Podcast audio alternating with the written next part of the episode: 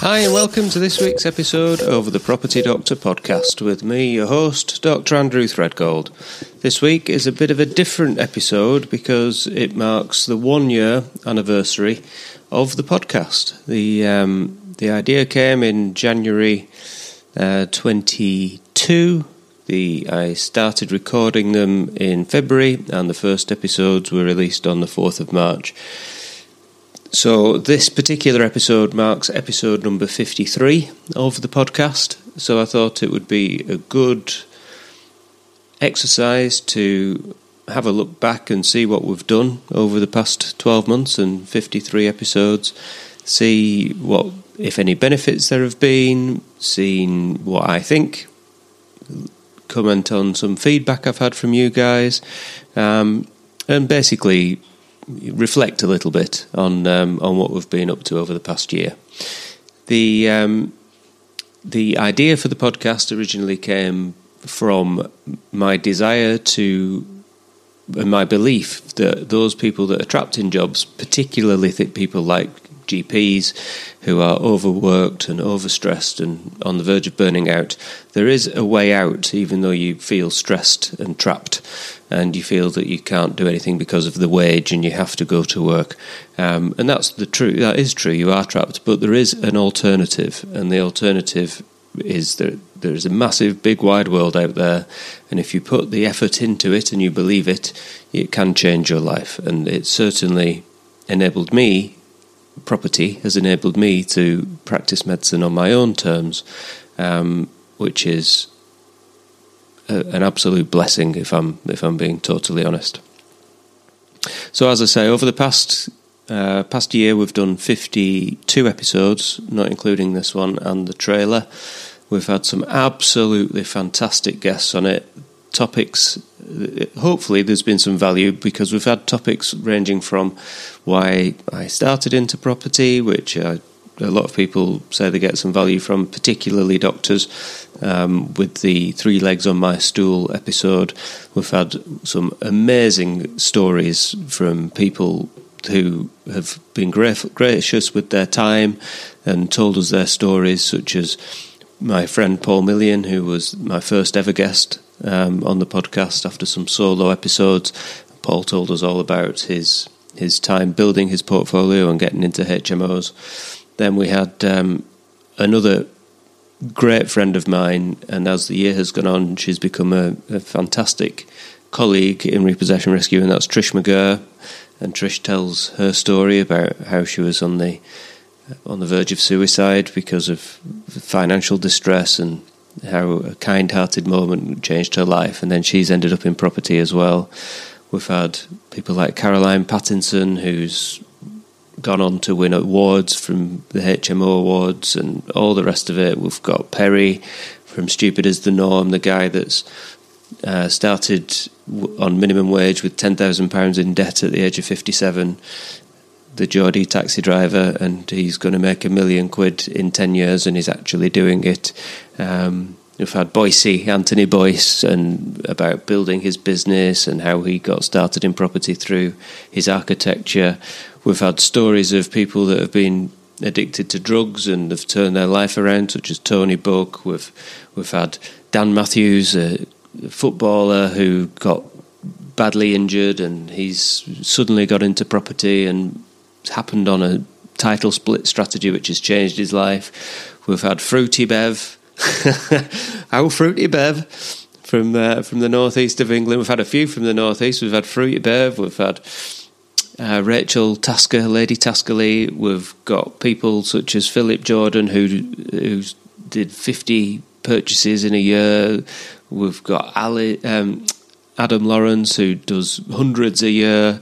We've we've literally we've really had some fantastic guests on this on this podcast this year, and on top of like the the guests that we have and their stories and the things that they tell us, we've also had uh, some educational content, like more formal educational content that y- you could pay thousands for if you went and fell into the sales funnel of these um, property education people that are out there.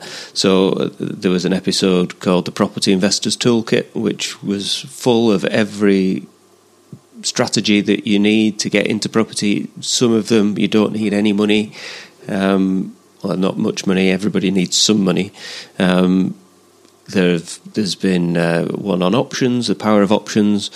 There's been all sorts of educational content as well. So if if you're looking for a resource on how to get into property and to get inspired by people's stories that have been there and done it despite feeling that they couldn't and they've just gone through it and believed in themselves, then last year was full of people like that. So I'm really actually quite quite proud of of how it's turned out. It, it was beyond my wildest dreams actually because I, I, didn't know where it was going when I started it. I just thought I should do something. So the other benefit of this kind of last 12 months is that I've made some amazing friends. I've met some fantastic people. Um, people that I already knew have become closer. I've got business relationships from the people that are in it.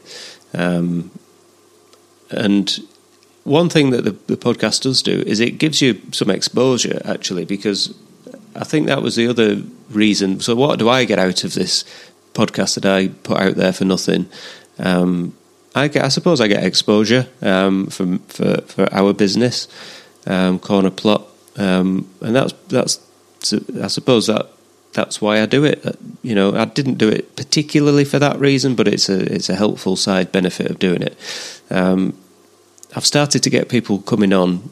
Well, not coming on because I've not let them on, but I've started to get people approaching me and offering to sponsor, in inverted commas, sponsor the channel um, so that they can have an interview um, and flogging things like radiators or I've even had a broker and I've had lots of people actually offer money to get on that I've never met. Um, and I've got no inclination of taking money for people to come on the podcast and advertise themselves. I choose the guests because I like the look of them. Either I know them already, I've come into contact with them, I've had a conversation, I like the sound of what they're doing. So I choose them on purpose because they will add value.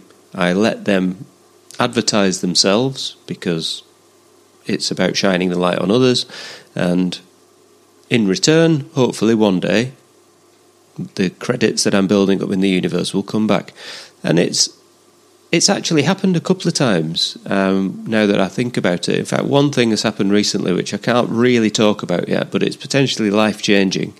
And someone has come out of the woodwork that's been listening to the podcast and wants to do some business that could genuinely change my life, which I never ever dreamed that that could be a possible thing. And anyway, it's not happened yet, so I'm not even going to talk about it. So, somebody mentioned to me the other day that this podcast is in the top 1% of all podcasts in the world. And I thought, well, surely that's not the case. And, well, it depends on what metric you use. But I've decided that being in the top 1% of anything isn't really all it's cracked up to be. So the podcast is in the top 1% because it's done more than 20 episodes. Apparently, 90 odd percent of all podcasts never get past three. Um, 99 never get past 20 episodes, and we're on now 53. Um, so that's, I suppose that's a good thing. It's, um, but it doesn't feel like anything. It doesn't feel like an achievement. It's just something that I've been motivated to to do and carry on with. Um, and when I think about this, it how can I say it without sounding like a dick? I've never really had any benefit in my in my head for being in the top one percent of anything. So when I went to medical school, we got told we were in the top one percent of the country because we got into medical school in the first place, and there's hundreds of applicants for every place. Then you finish medical school, and eventually you work your way up into a job that is well paid, and then once you're earning over, I think it's over 70 grand a year, you're on the top 3%, and if you get over 120, you're in the top 1%. Um, but then that doesn't really feel like you're achieving much because the taxman takes 60% of it off you by the time you get to 100 grand. Um, so that didn't feel it, much cop really. And then apparently we're in the top one percent of all property owners because we own more than five properties. But, but I've never been as skint because every penny's getting reinvested. So this whole top one percent thing, I'm not sure it makes a great little lot of difference. Now, maybe for some people it is a good thing. Maybe, maybe you can say it's an achievement, but maybe it's a character flaw or a personality defect. Maybe you can relate. Maybe you can't. Um, but why am I not satisfied? I'm too busy, kind of trying to get to my next milestone than than to look around and, and think, well, I mean, what difference does it make whether you're in the top one percent or not? You just yourself compare yourself with yourself and strive to be better. Um, yeah, so it's. I think it's a. It must be a flaw with myself. Um, and if you can relate, send me a message, and because I think there's some deep personality things to to consider there. So this is going to be the end of season one. I think it's a good place to stop, but we're not stopping the podcast. Well, I'm going to probably have a week or two where there won't be any episodes released, um, whilst I consider the the format of the podcast for season two. And I'm I'm incredibly motivated to do more things um, that are of more value for the next season. So so now is the time if you want to have your say in, in how the podcast operates um, or the content that I try to produce. Now is your, your chance to have the say. So please send me a message. I'm best on Instagram at Cornerplot Properties. Um, and whatever content you want, please let me know. So there's a few questions I've got for you. One is what content would you prefer? Do you like the property stuff? Would you like more in terms of uh, strategies or how to start if you're a beginner or um, how to stack deals or some basic property um, property investing tips. Would you like that, or do you want more higher faluting um, technical type type education? Um, for me personally, I'm going to do a couple of things different next next season. I want to Im- Im- broaden the the content in, to take in more entrepreneurialism, or entrepreneurship, whatever the word is. Um, so I want to do more on business building, social media strategies, raising finance, um, maybe IT infrastructure type stuff, such as your CRMs and things like that. Some stuff will turn people off. I'm aware of that because it's nothing more boring than listening to someone in an IT background talking about spreadsheets. Um, but keeping track of your properties and keeping track of your build teams and your program of works and how to build scope of works properly and how to put you know things together so that the whole process is much smoother because as we grow our business, we are needing to really streamline what we're doing because the cracks start appearing very quickly when you're doing three or four jobs at once. Um, and when you're having to pull your team team members from one place to the next, it's quite a challenge. Um, so that that's our growing pains at the moment, and I think it's as we're growing through it, it might be helpful for me to share what we're doing. The other question I've got for you is around the length of the podcasts. When I see people out and about, they tell me that they listen to the podcasts on their commutes, so they only get 20 or 30 minutes to listen to it. And I see that in the analytics. So you see that after about 30 minutes, everybody disappears. Um, and because of that, I started taking the interviews and and most most people can talk for England, or maybe it's me. But I was taking the interviews and cutting them into thirty minute chunks, or you know, splitting them in half typically. And I've had a few people say, "Ah, it pisses me right off when you do that because I've got to wait for next week. Why don't you just release one in full and then have a week off and then do another full hour long one?" Um, so I would like to know what you think about that. Maybe I'll put a little poll up on um, on social media and see what you think. Um, other things I'm considering adding into the content are business buying interviews. So whether Because um, one of my personal goals for this year is to look at buying a business, not necessarily a property business, but I would like to to buy a business and maybe buy a few and make them into a group and truly be entrepreneurial. Um, and I'd like to know more about that. So I might try and get people from that space in and get some interviews with that. I don't know if you'd find that interesting, but well, I would, and it's my podcast, so so that's going to happen. Um, what else? Video podcasting, not something I'm really. I've never really done it. I do some episodes and interviews over Zoom, and it records the video, um, but I never really share it because I tell my guests that I don't want to spend two hours in hair and makeup before I come on. Um, but I think maybe I'm missing a little trick there. Maybe I should do some video podcasting like this. Um, this is the first time I've ever filmed myself doing a solo podcast, and now I've got to figure out how to take this and synchronize the sound from the microphone with the video that's being taken and then release it.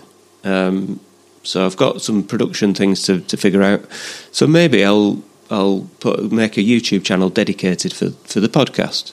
Um, so we'll see. We'll see. There's lots and lots up for di- for, for discussion and for decisions.